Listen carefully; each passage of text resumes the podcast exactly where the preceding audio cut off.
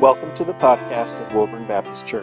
We hope that you enjoy listening to the sermons and other audio provided by us. Feel free to share what you find here, and we hope that it will be beneficial to you as you seek to know and follow Christ.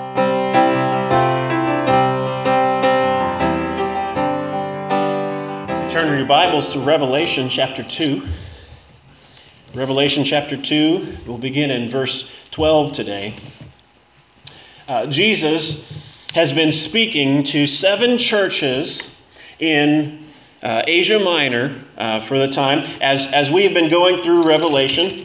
And uh, we saw at the very beginning, you know, Jesus came to John in this vision. He saw, John saw Jesus uh, with eyes that were flames of fire, that, that he had white hair and a white robe that went down to his feet and a golden sash, and all of these descriptors of, of what Jesus was like, and he had this sword that came out of his mouth as well. We see as Jesus addresses each of these seven churches how he begins by talking about one of those descriptors. And today, Jesus uh, addresses the church in Pergamum as the one who has the sharp two edged sword this one who comes in judgment. What is a sword for? Uh, there, there's the sense in, it's, it's, in which it's for protection, but also, uh, God says, Paul says in uh, Romans, that the government is given the sword to, to judge evildoers. Jesus comes with the sword and he threatens this church. You ever think that Jesus would threaten his church? So many times he's spoken, I'm, I'm with you. I walk among the lampstands. I'm, I'm with my people. But here he threatens to come and make war on his very church. Let's listen to what Jesus has to say. Revelation 2, beginning in verse 12. And to the angel of the church of Pergamum, write, the words of him who has the sharp two edged sword. I know where you dwell, where Satan's throne is.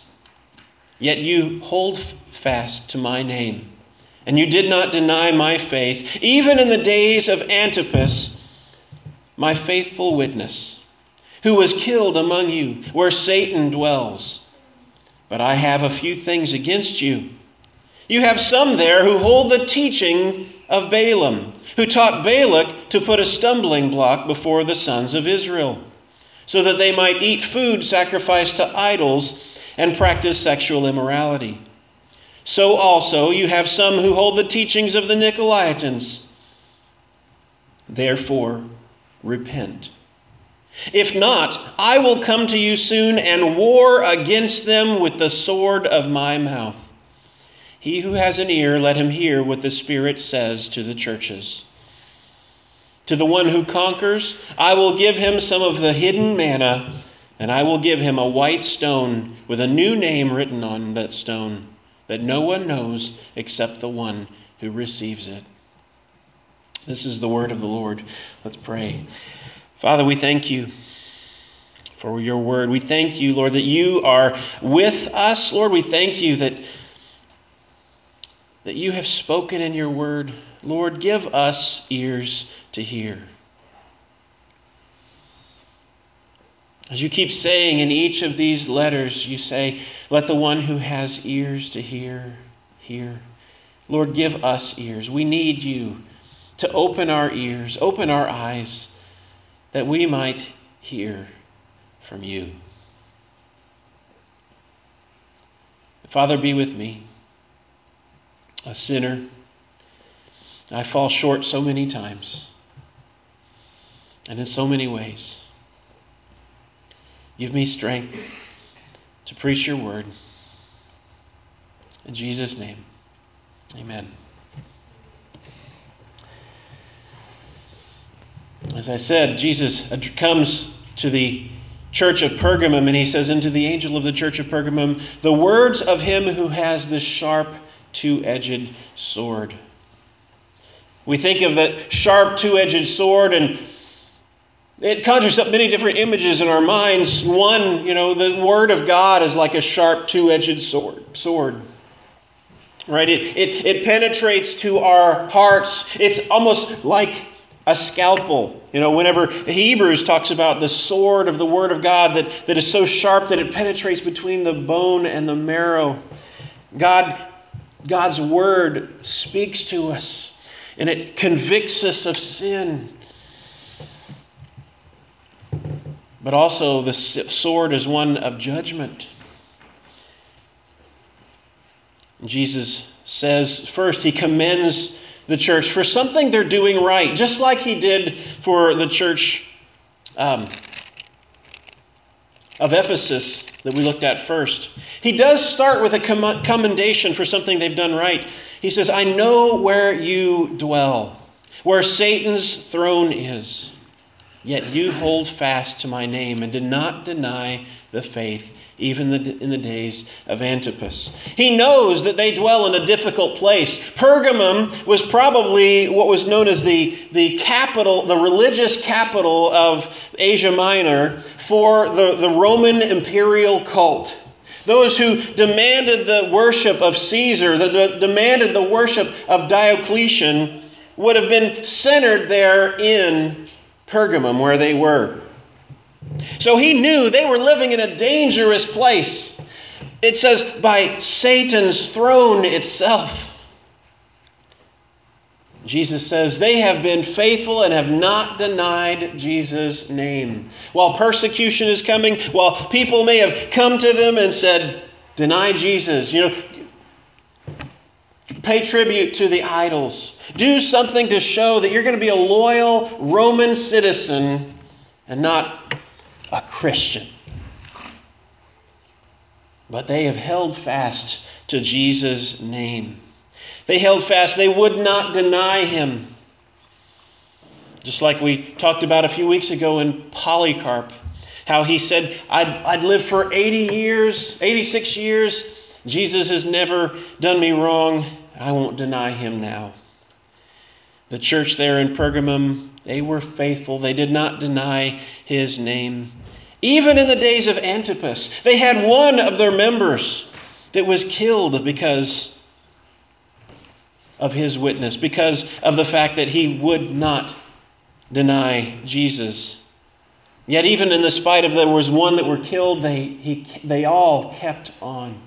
They kept on holding fast, holding firm. In the face of seeing one of their own killed, they would not deny the name of Jesus.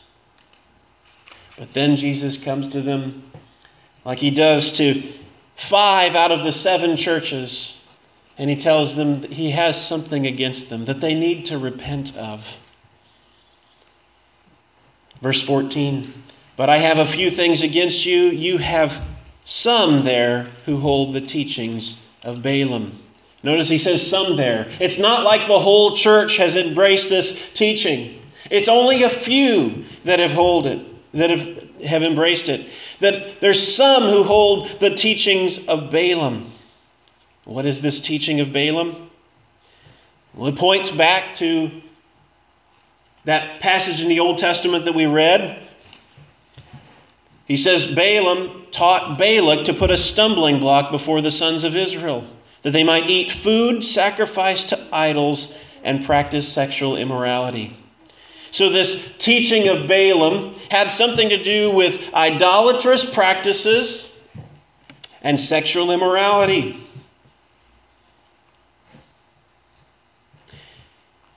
And then he says, So also you have some who hold the teachings of the Nicolaitans. As we said a few weeks ago, we don't know much about the Nicolaitans. We only read about them here and in the letter to the church of Ephesus. It's likely that the church, the Nicolaitans, were teaching the very same things that uh, he talks about as the teaching of Balaam. The idea is that um, they were making peace with idolatry. The imperial cult was there. They were demanding that Christians deny Jesus, that they worship by, by maybe putting a little bit of incense on the altar there at the pagan cult, the pagan temple. And some of them may have made peace with that. May have thought, oh, well, if we're going to be accepted in the world, then we need to be able to go along with some of the, the pagan practices around us so that we're not ostracized.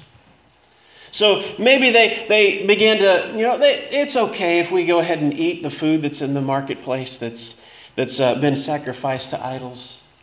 They're making peace with the world around them and the idolatry that was around. And also, they were making peace with the sexual ethic of the world around them. It would have been a, a, a sexually immoral culture that they lived in. And Christians, I'm sure, just like now, back then, they were ridiculed because of their stand for purity.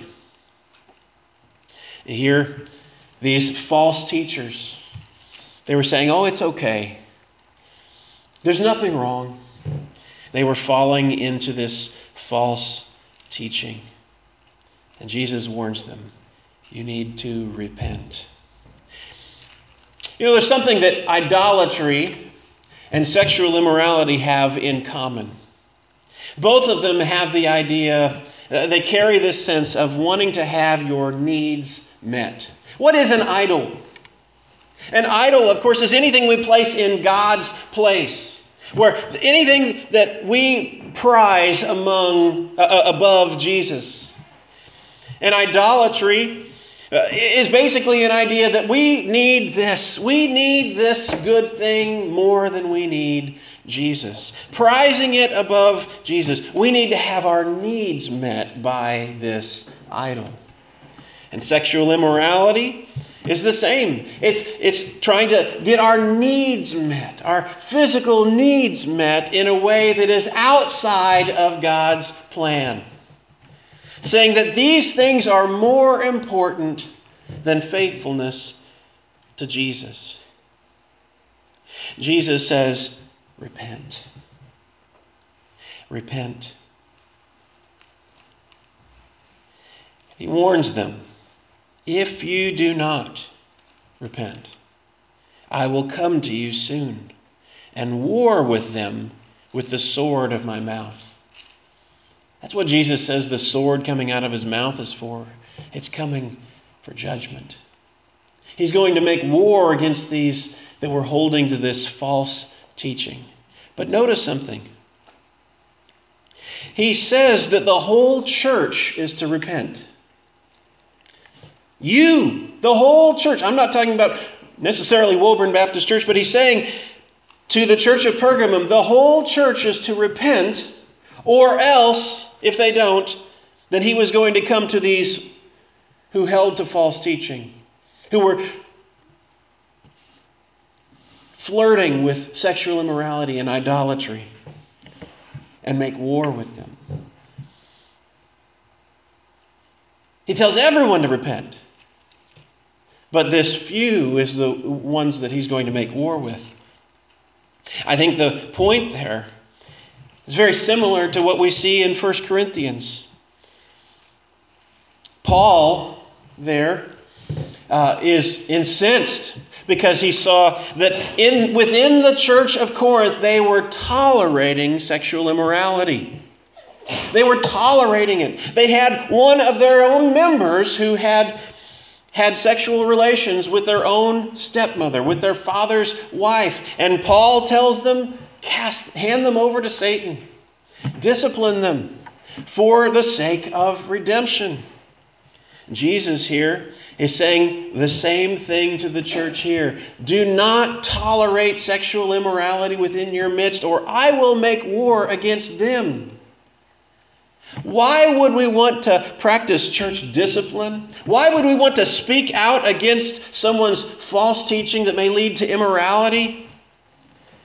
Because it is dangerous to their souls, and because we love them, and because we don't want Jesus to come to them with the sword in his mouth and make war against them. We want them to be saved. We want them to be rescued from that kind of judgment.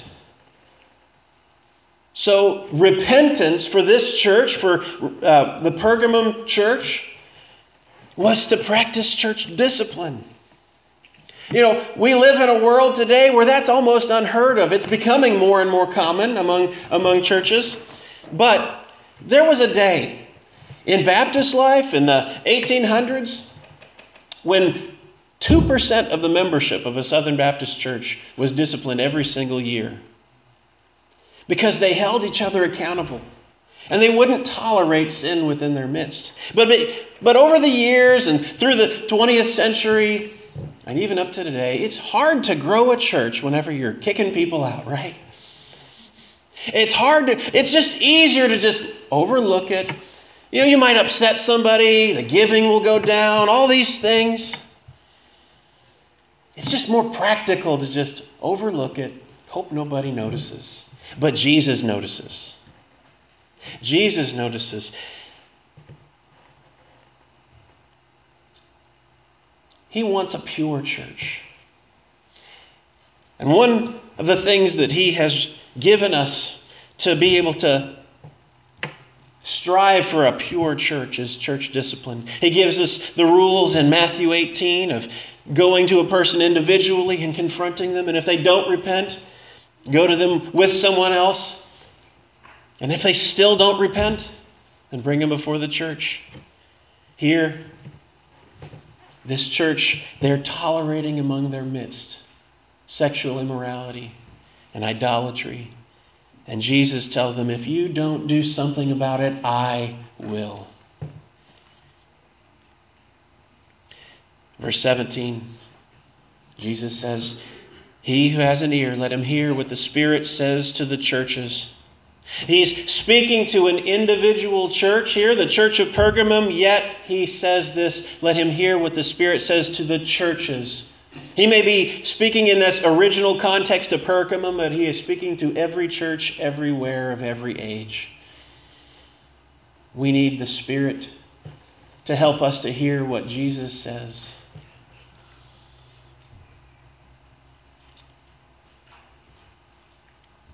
And finally, he says, To the one who conquers, I will give some of the hidden manna. I will give him a white stone with a new name written on that stone that no one knows except the one who receives it. What is it? What is it that is so desirable about this hidden manna and this white stone? You know, we, we read about it in, in the other churches. He promises a, a, a crown of life. He promises uh, that the one who conquers won't be hurt by the second die, death. Why do we want this hidden manna? Why do we want this white stone with a new name on it that no one knows except the one who receives it? Well, I think it goes back to the sense Idolatry, sexual immorality, it's wanting to get our needs met apart from Jesus. And the one who conquers, the one who stands firm, the one who repents, as Jesus is calling them to, he will receive some hidden manna. What is manna? It was how God met the needs of his people whenever they were in the wilderness. Why did God give them the manna? It says in Deuteronomy, God gave them the manna so that they would learn not to live by bread alone, but by every word which comes from the Father.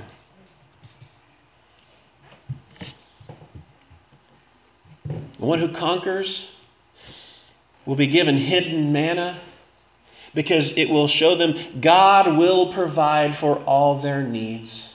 They don't need an idol to take care of it. They don't need anything else, but God will provide for all their needs. And the one who conquers, I will give him a white stone with a new name written on that stone that no one knows except the one who receives it. What is it about sexual immorality? A lot of times, people who fall into that, they're wanting intimacy. They want intimacy, but this intimacy that they get out of sexual immorality is false intimacy. It is a lie. It does not fulfill. And what Jesus gives whenever he gives a white stone with a name on it that no one knows except The one who receives it, he gets intimacy with the Father. Of course, God the Father knows what is written on that stone, and the one who receives it knows what is written on that stone. So that one who receives it, that one who conquers, will receive a stone with intimate information that only the Father and him knows about. I think this white stone and this hidden manna are promises that say, you want your needs met? God will provide for all your needs. You want intimacy? You can have an intimacy with me that satisfies, that is not a false intimacy.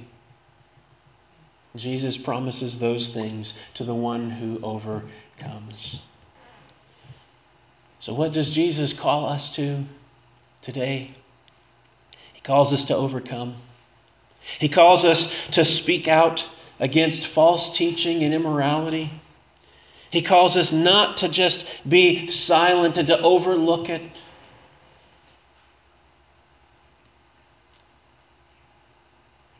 And he does so for the sake of redemption.